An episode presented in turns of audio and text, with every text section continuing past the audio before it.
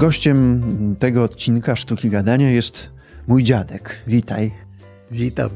Dla mnie to ogromna pamiątka, też ze względu na to, że za kilka dni masz 90. urodziny. I Zgadza się. Od razu Ci składam najlepsze życzenia. Bardzo dziękuję. I to jest też e, dobra okazja, żeby powspominać i przenieść się do dawnych czasów, czyli do powstania warszawskiego. I chciałbym się cofnąć do konkretnego dnia, czyli 19 sierpnia 1944 roku. Ty byłeś w swoim mieszkaniu przy ulicy Puławskiej. Jakbyś mógł powiedzieć, co się tego dnia zdarzyło? Jak to było? No, tego dnia od rana na, nasz rejon przyszła duża grupa akowców z lasów kabackich. No i rozmieścili się po, po mieszkaniach yy, i u nas też zakwaterowało kilkunastu, kilkunastu młodych ludzi, e, którym się przygotowało w jednym pokoju po prostu po, no, wielki zbiór materacy i oni się tam zakwaterowali. Tak spokój był do wieczora. Wieczorem e, jeden z tych chłopców, właściwie chyba ich nawet dowódca, zapytał, co się dzieje na Mokotowie, bo myśmy przyszli z zewnątrz. No więc ja, Smarkul Mały, wyciągnąłem plan Warszawy i na, na ile umiałem, na tyle usiłowałem im wytłumaczyć, gdzie co, gdzie Niemcy, gdzie my. I w trakcie tej rozmowy e, wpadły do naszego mieszkania pociski wystrzelone z lotniska na Okęciu. Na szczęście wal, walnęły one pod parapet, nie wpadły i nie wybuchły w. Niemniej jednak straty były duże. O ile pamiętam, paru tych powstańców zginęło, wielu było i rannych, między innymi ja. Jak się potem okazało, e, cały ten incydent wywołała świeczka, którąśmy zapalili w pokoju, a którą Niemcy zobaczyli jako oświetlone okna z daleka. Pamiętać trzeba, że obowiązywało zaciemnienie i wszystkie okna były zawsze zasłaniane, a tymczasem gdzieś tam przez szpary widocznie światło tej świeczki yy, udało się Niemcom zauważyć, no i walnęli w ten, w ten, nasz, w ten nasz pokój. Czyli mieszkanie, znaczy pokój był źle zaciemniony. Tak. A powiedz jeszcze, kto był w tym mieszkaniu z twojej rodziny? Była twoja mama? Nie, nikogo. Wszyscy byli w piwnicy. Aha. Bo myśmy już mieszkali wtedy w piwnicy. Czyli byłeś ty i żołnierze? Ja tak? i żołnierze. Tak. No wiesz, oni przyszli na kwaterę, a ja się pętałem, no bo byłem strasznie zainteresowany towarzystwem żołnierzy i dlatego byłem nie w piwnicy. No i co się zdarzyło potem? No ten huk, y, wybuch, jak, jak się z no tego dla wydostałeś? Mnie, dla mnie krótka przerwa w życiorysie, nie wiedziałem co się ze mną dzieje. Obudziłem się gdzieś w drugim końcu pokoju na podłodze, potłuczony. Pełno było gruzu, pyłu no, zestresowany, przerażony, zwlokłem się jakoś i kuśtykając po zasłanej gruzem klatce schodowej dotarłem do piwnicy, wzbudzając yy, przerażenie rodziny, bo podobno wyglądałem jak upiór, cały posypany tynkiem, a, a, a oprócz tego jeszcze z plamami krwi. No, okazało się, że bardzo poważne zranienie to nie było, ale jednak 18 odłamków ze mnie, we mnie znaleziono. Szczęściem od Pana Boga było to, że w naszej piwnicy kwaterował e, to był chyba, to był nie, nie, no, pielęgniarz czy san, san, sanitariusz, który przyszedł z Dolnego Mokotowa gdzie go wypędzili Niemcy przed rodziną, zakwaterował się u nas w piwnicy i on udzielił mi pierwszej fachowej pomocy. No jak mówiłem, okazało się, że czterech z tych żołnierzy zginęło, a właściwie wszyscy byli ranni w jakiś sposób, no, drobny lub, lub poważniejszy. Bo to były pociski przeciwlotnicze, czyli rozpryskujące odłamki. Także to była, no, to była taka mała jadka, można powiedzieć no to, to, to wrażenie do dzisiaj e, jeszcze powraca. A ten dom stoi? Byłeś tam po Stoi, tak, byliśmy nawet z tobą i, i z rodzicami po wielu, wielu latach. No oczywiście śladów żadnych już nie ma po tych, po tych bombach i po tych pociskach, ale dom jest tak jak był, wydał mi się znacznie mniejszy. co jest zrozumiałe, ale nie miałem już odwagi wejść do naszego dawnego mieszkania. Wprawdzie sympatyczna pani mieszkanka tego domu powiedziała, ja znam tych państwa, oni państwo na pewno wpuszczą. Ja nie chciałem. Ja nie lubię chodzić po dawnych miejscach i porównywać je z dawnym wyglądem. Także zachowałem w, w, w, pamięci dwa obrazy naszego normalnego mieszkania i potem tego już zasypanego gruzami po, postrzelanego.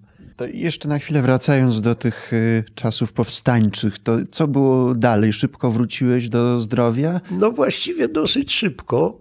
Dosyć szybko, dlatego że jak mówię, fachową pomoc miałem od razu od tego sanitariusza, a na drugi dzień sąsiedzi zanieśli mnie do szpitala Elżbietanek i tam fachowo mi wyjęto wielki odłamek z łydki, no i co najważniejsze, odłamek z oka, bo y, na szczęście on utkwił tak, w takim miejscu i taki sposób, że oko nie zostało uszkodzone, co oni magnesem to wyciągnęli i ja już właściwie po, poobwijany nie tyle bandażami, ile papierami, bo bandaży już nie było, więc właściwie to były chyba, chyba był to po prostu papier toaletowy.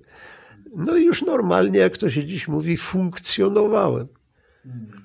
I tak dotarłem, do, do, dotarliśmy w ten sposób do końca powstania. To już nie było daleko, jak się, jak się potem okazało. Półtora miesiąca. Mhm. Ty miałeś dwóch braci, młodszego i starszego, tak. a ten starszy, no nie wiadomo co się z nim stało, ale prawdopodobnie zginął w kanałach. Najprawdopodobniej albo zginął w kanałach, albo jest też wersja, że razem z dużą grupą powstańców zabłądzili w kanale, wyszli na Dworkowej i tam ich rozstrzelano. Zresztą na Dworkowej do dziś jest pomnik poświęcony 150 chyba tym, tym chłopakom rozstrzelanym tam. I co, co jest e, ciekawe, tragiczne, że jeżeli on tam zginął, to zginął pod swoim własnym dawnym domem, bo myśmy właśnie na Dworkowej mieszkali, przed Puławską. Także nic nie wiemy o nim. Kiedy zginął, też nie wiadomo. Upadek powstania na Mokotowie był 26 września, więc nie wiem, jak które oddziały kiedy się ewakuowały, czy, czy jeszcze przed podpisaniem y, rozejmu, czy, czy poddaniem Mokotowa, czy po. W każdym razie gdzieś w granicach 26-7 e, września najprawdopodobniej wtedy zginął. A kiedy miałeś ostatni raz z nim kontakt? Na dwa dni przed, przed e, tym bombardowaniem i na, no właściwie tak, to, to on przyszedł jeszcze nas odwiedzić.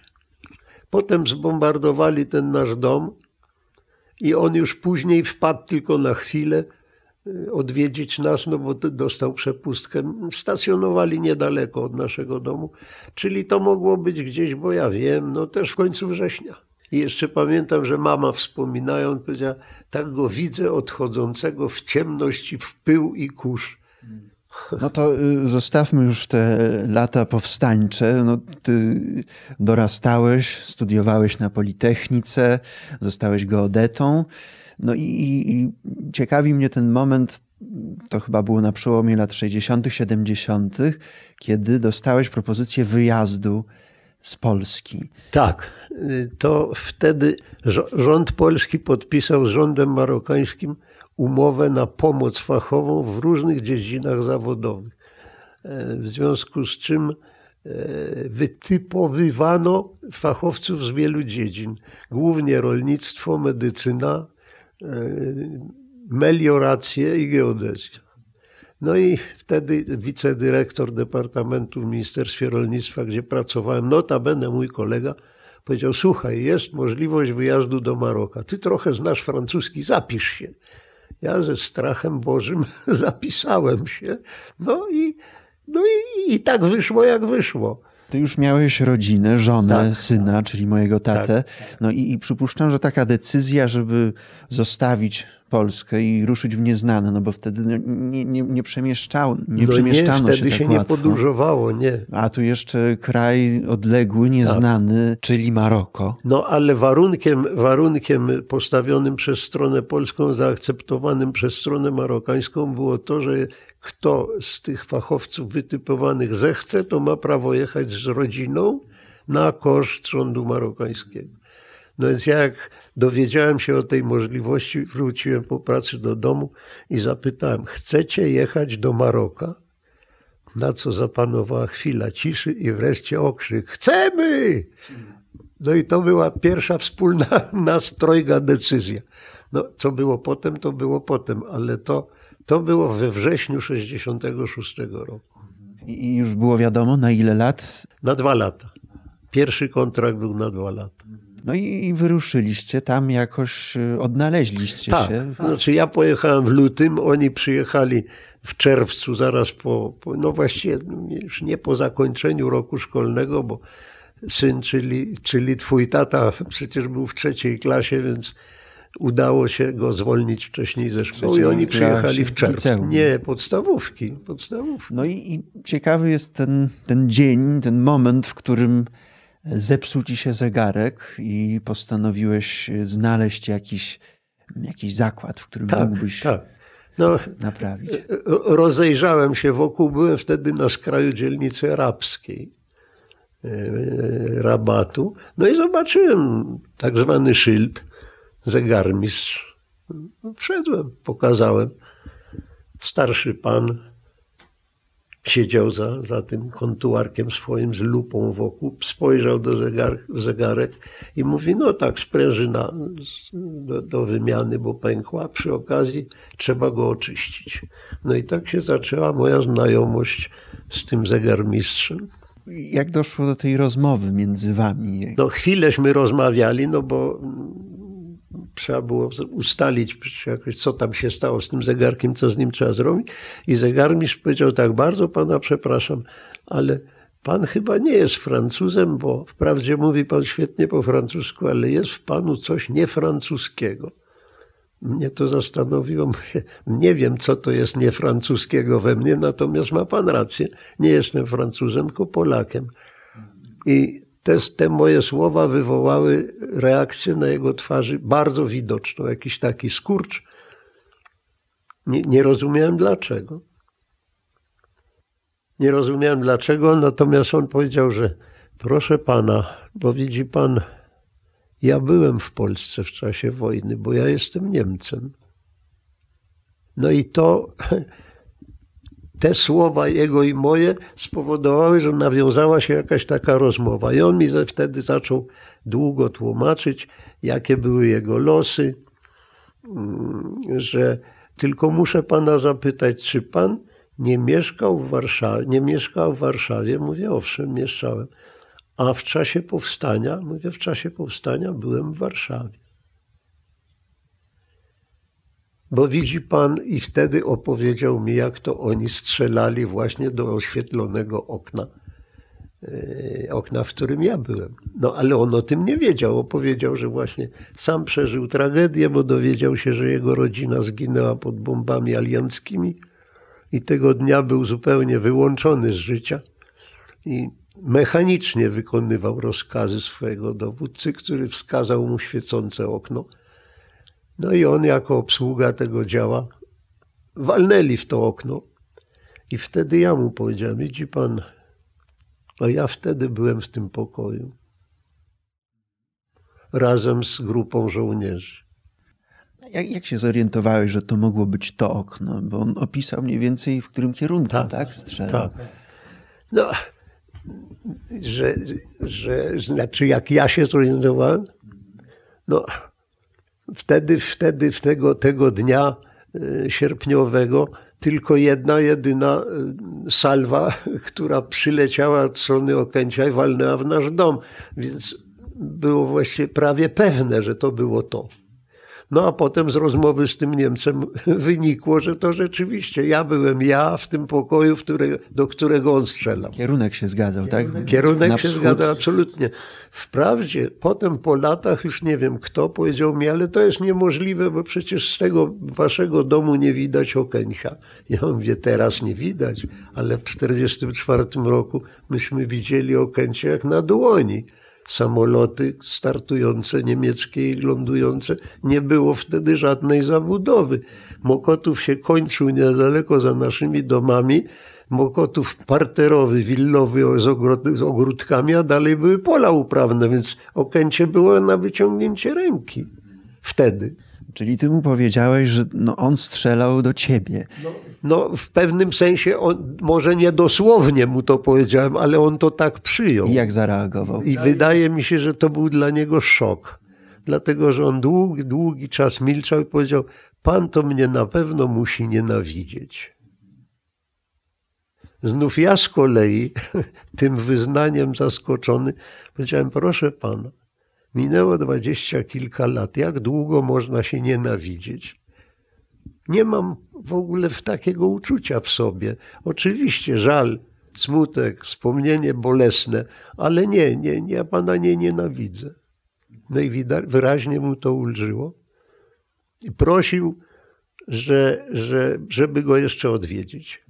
Widocznie już go ta rozmowa bardzo zmęczyła. Ja mu obiecałem, że go odwiedzę i rzeczywiście zrobiłem to w parę dni czy, czy tygodni potem, ale niestety dowiedziałem się, że zegarmistrz zmarł. I muszę powiedzieć, że wtedy takie uczucie we mnie się obudziło, że Bogu dzięki, że zdążyłem mu powiedzieć, że go nie nienawidzę. A zdążyłem. Ale mógł to y, zinterpretować jako, no, że mu wybaczasz to? Myślę, że tak. Myślę, że tak, dlatego że ton naszej rozmowy był raczej taki szczero przyjacielski, pozbawiony już takich jakichś bardzo drastycznych, ostrych uczuć, do jakich byłoby na pewno doszło, gdyby to było dużo wcześniej. Ale to przecież było ćwierć wieku po tym wydarzeniu, ta nasza rozmowa więc uczucia, że tak powiem, istniały, ale osłabły. Już nie były tak bolesne i tak, tak dotkliwe. Nie, myślę, że on, że on odczuł, że, że ja naprawdę nie mam do niego żalu. Mimo wszystko wydaje mi się to niełatwe komuś wybaczyć, kto strzelał. O, oczywiście nieświadomie, on no też się tak, tłumaczył, no że, tak. że nie chciał tej wojny, że nie chciał no, brać to udziału, wyraźnie, wyraźnie. Ale jednak strzelał. No tak, ale ja sobie pomyślałem, że on strzelał do nas, ale on się dowiedział tego dnia czy poprzedniego dnia, że jego cała rodzina zginęła na skutek tej samej wojny.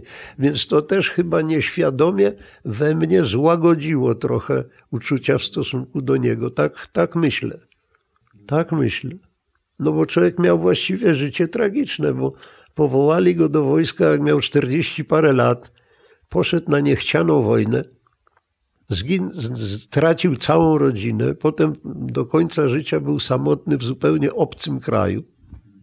Więc też nie, nie, nie, nie miał łatwego życia. No poza tym to, to nie był SS-man ani hitlerowiec, więc to też go inaczej trochę sytuowało w stosunku do mnie. Tak to, tak to widziałem, tak to widzę zresztą do dziś.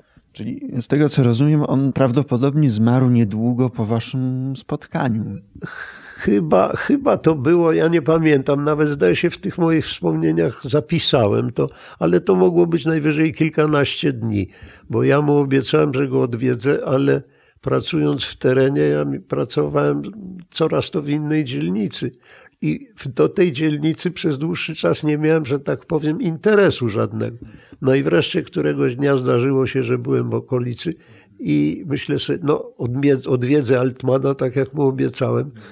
No i rzeczywiście lokal był zamknięty na kłódkę, a, a, a sąsiad, jakiś sklepikarz mi powiedział, a zegarmistrz, nie, nie, on już nie żyje.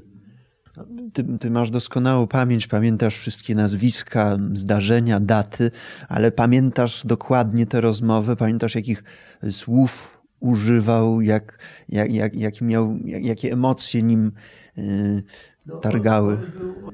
No on, on, był, on był wyraźnie stremowany i wyraźnie z najwyższym trudem mu przychodziło opowiadanie o tym wszystkim. Z jednej strony o swoich tragicznych przeżyciach, a z drugiej strony o przeżyciach tych, których, do których on doprowadził. To znaczy nas tam poranionych w tym, w tym, y, w tym pokoju.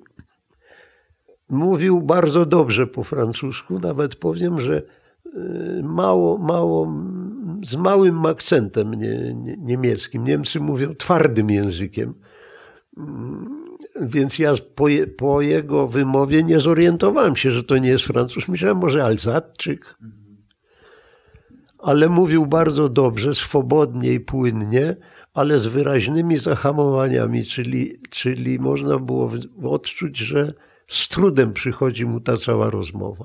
A dowiedziałeś się, jak on tam się znalazł w ogóle? Bo to było, y, to nie powiedzieliśmy chyba, ale wy się spotkaliście w Rabacie. W Rabacie, tak? czyli tak. stolicy Maroka. by, było to tak, że on, jak go już zdemobilizowali, bo on był ciężko ranny y, pod koniec wojny y, sowieckim nalotem, więc go zdemobilizowali i on nie miał do kogo wrócić. I wobec tego postanowił, że uda się do jakiejś, nie pamiętam już miejscowości, co zresztą nie mało, mało ważne, yy, dalsza rodzina jego żony. To byli wieśniacy. On tam pojechał, jakiś czas tam u nich był, no ale tak jak sam powiedział, cóż miał robić ranny zegarmistrz na wsi. A on jeszcze warto dodać, że stracił całą rodzinę, tak? Całą tym... rodzinę, tak. No nie pamiętam ile dzieci. W każdym razie żonę, chyba szwagierkę i, i, i, kilkoro dzieci swoich i tej szwagierki, także to było gdzieś w Zagłębiu Rury i, i, i to miasteczko, czy tam miejscowość została właściwie prawie zrównana z ziemią tymi dywanowymi tak zwanymi nalotami. No i on się dowiedział, że właśnie w tym miasteczku zginęła, zginęła ta jego rodzina i większość mieszkańców. Także on nie miał do czego wracać. No i zatrzymał się u tej rodziny gdzieś pod Düsseldorfem, nie pamiętam, ale to nieistotne, i przypomniał sobie, że jego wuj przed wojną antyfaszysta, jeszcze y, przed tymi czystkami hitlerowskimi wyemigrował z Niemiec, bo był zagrożony. I nie wiem jaką drogą, w jaki sposób osiadł w Maroku, w Casablance gdzie miał sklep chyba odzieżowy albo włókienniczy. I ten zegarmistrz mówi, przypomniałem sobie o tym wuju i napisałem do niego z Niemiec, opisałem mu swoje, swoje losy. E, no musiałem opisać mu bardziej szczegółowo i więcej, ponieważ w czasie wojny myśmy z nim nie utrzymywali kontaktu po prostu z zwykłego ludzkiego strachu, bo on był wyklęty przez reżim przecież hitlerowski. No ale już wtedy po wojnie już tych obaw nie było, więc opisałem mu całą historię swoją. Na co dostałem od niego odpowiedź: y, Cieszę się, że żyjesz, przyjeżdżaj, możesz u mnie, u mnie się zatrzymać. No i tak się też stało. On pojechał do tej Casablanki i w kąciku tego sklepu bławatnego, czy nie wiem, tam odzieżowego, wygospodarował sobie kawałek miejsca i, i zainstalował się tam jako, tak, jako zegarmistrz. No i jakiś czas to trwało. Wuj sprzedawał w sklepie, on naprawiał zegarki. Ale z chwilą, kiedy wuj umarł, znów mu się zatrzęsła ziemia pod nogami, bo nie był w stanie utrzymać tego wielkiego sklepu, a poza tym on się nie znał na włókiennictwie, na, na, na materiałach, więc znowu był, jak to się mówi, w kropce.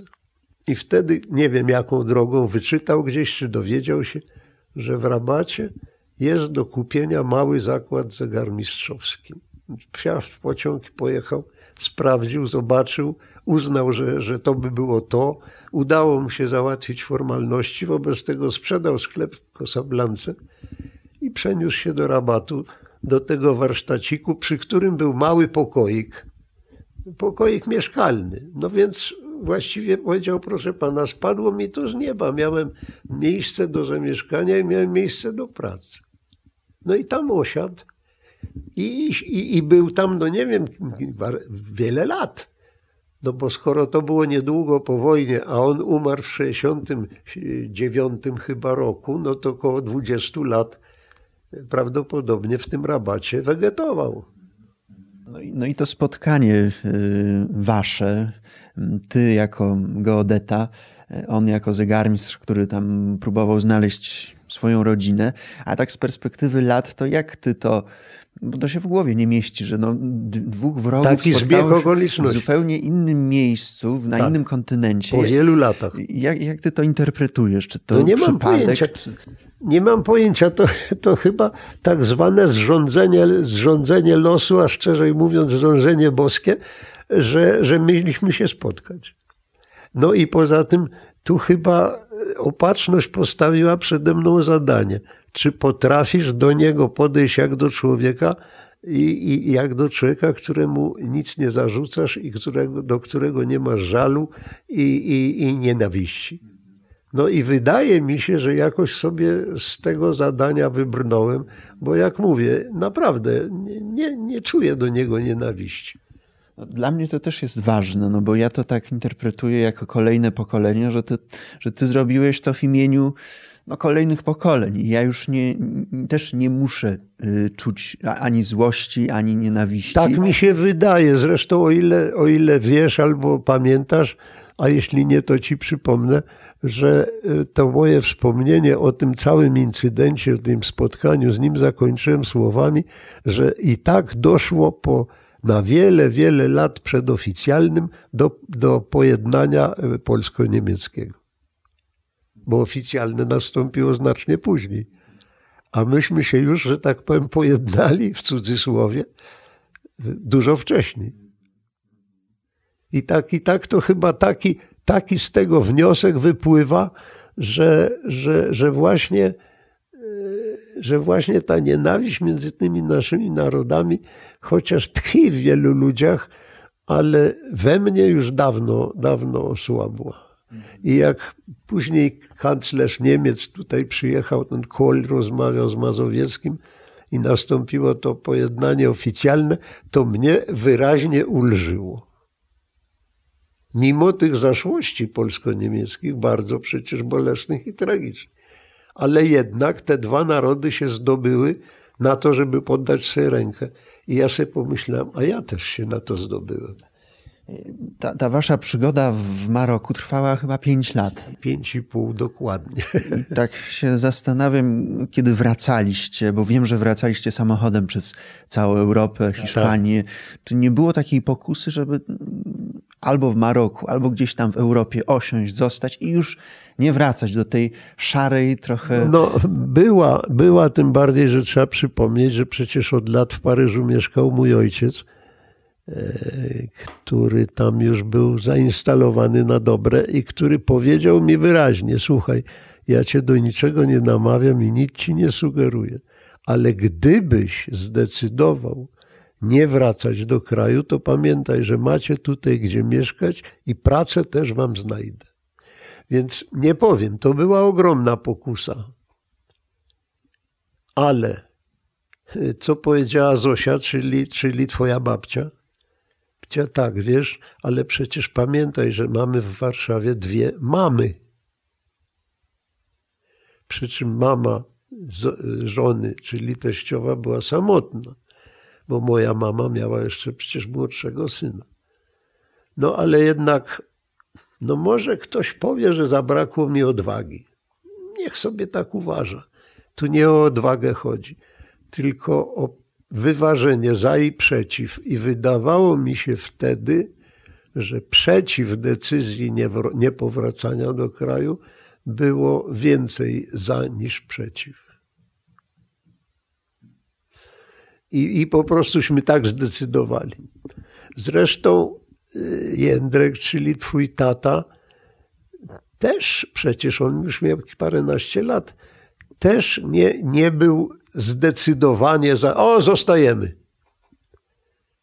Czyli wszyscy troje po troszeczku byliśmy jednak bardziej skłonni uważać, że należy wracać niż, niż nie wracać.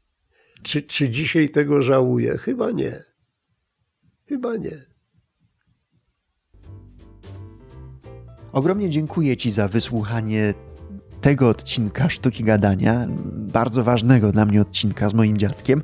Jeśli miałbyś, miałabyś e, chęć posłuchać tej historii w moim wykonaniu, to jest dostępna w piątym odcinku Sztuki Gadania. Ja tę historię miałem już okazję opowiadać no, dobrych kilkadziesiąt razy na różnych scenach i zawsze ta historia wywołuje ogromne emocje, ogromne wzruszenie widowni. Zachęcam Cię także do wsparcia sztuki gadania za pośrednictwem serwisu Patronite, wchodząc na stronę www.patronite.pl ukośnik Jakubowski. Drobnymi cegiełkami bardzo mi pomożesz kontynuować te audycje. Zachęcam Cię do posłuchania poprzednich odcinków, jak i tych następnych. A tymczasem życzę Ci, drogi słuchaczu, droga słuchaczko, wszystkiego dobrego i do usłyszenia.